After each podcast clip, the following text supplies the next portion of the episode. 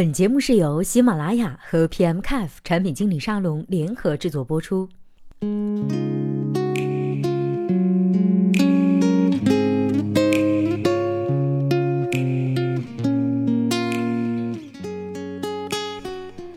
Hello，大家好，今天的节目要和大家分享的文章呢，叫做《产品经理如何设计敏捷开发流程》。这篇文章的作者呢，名字叫做耗子吴。话不多说，我们来看一下他的文章。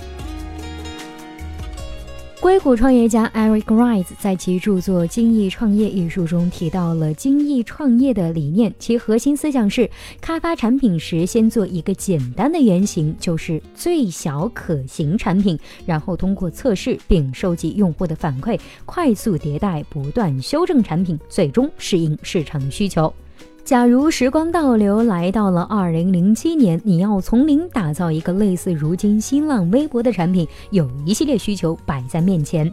首先是用户注册登录。首先来看第一点，发布一百四十字的文字微博；二，发布带图片的微博；三，发布带视频的微博；四，发布投票。现在面临呢两个选择。一花费六个月的时间将以上的需求全部完成后，上线给用户一个强大的功能社交网站体验。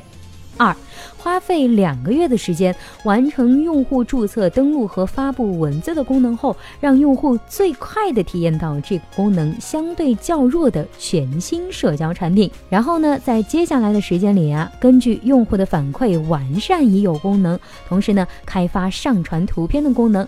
一旦开发测试完成，就立即上线，以小步快跑的节奏，不断的完成需求表格中的其他需求。精益创业的思想呢，就是采用第二种方案进行渐进式的开发。这样的开发啊，有诸多的好处。接下来呢，我们来罗列一下。第一，最小可行化产品在最短的时间内完成开发，以最快速的验证用户的需求。二，时间早呢，意味着具有先发优势，方便更早的积累用户。这点啊，在社交产品上尤为明显。后发的同类产品往往需要背上模仿的帽子。三，能第一时间听到用户的声音，最大程度上避免了产品方向上的错误。四，敏捷开发模式实际上是精益创业思想的实践指南。我们来看一下敏捷开发模式是什么。敏捷开发模式呢，是采用循序渐进的方法进行软件的开发，把一个大项目呢分成多个相互联系但也可以独立运行的小项目，分别去完成。在此次过程中呢，软件一直处于可使用的状态。具体流程如下：一、梳理产品需求。在开发之前，一定会有一个需求列表，定义了产品呢在接下来需要具备的特性和功能。一般啊，这个由产品经理来定义。在敏捷流程中，称这个人为 Product Owner。定义为 Product Backlog 时，需要遵循 Invest 原则，即独立的、尽量和其他需求没有依赖；二、可讨价还价的；三、有价值的；四、可预估的；五。足够小，拆分到一个迭代内能够完成。六，可被测试的。定义需求的同时呢，Product Owner 还需要定义需求的优先级。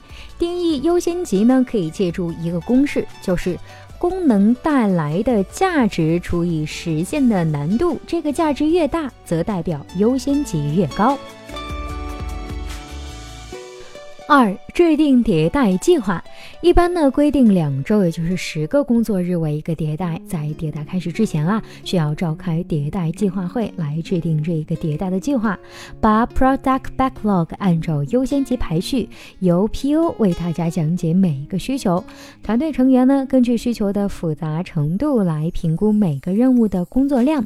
当前 n 个任务的工作量之和约等于团队总工时时啊，那么这个迭代就把把 product backlog 中的前 n 个个任务作为这次迭代的任务，在敏捷中称之为 Sprint Backlog。团队需要把 Sprint Backlog 和预估的时间写在便签纸上，把它们贴到白板上。白板呢分成三大块，分别是未开始、进行中、已完成。当然，Sprint Backlog 的状态开始都应该放在未开始的那一列。三、迭代执行。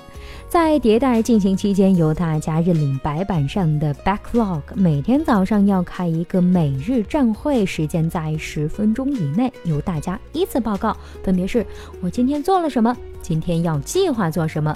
遇到了哪些问题？每日站会强迫每个人向同伴报告进度，迫使大家把问题摆在明面上，然后尽可能的让信息公开透明。报告进度的同时，移动对应的卡片到合适的位置，修改 backlog 剩余所需的工作量。四、迭代总结。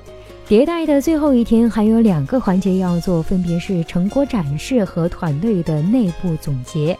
成果展示环节要求团队成员在这个迭代中自己完成的任务呢，把它展示给所有人看。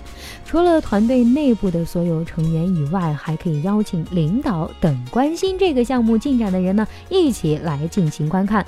内部总结呢，则只在团队内部进行。总结这个迭代中做得好的地方以及不好的地方，然后接下来该如何改进等等一系列的问题。以上呢是实施敏捷开发模式的大致流程。当然，在实际的执行过程中呢，会遇到或多或少的问题，一般需要几个迭代的熟悉和磨合。好了，以上就是本期节目的全部内容，我们下期再见，拜拜。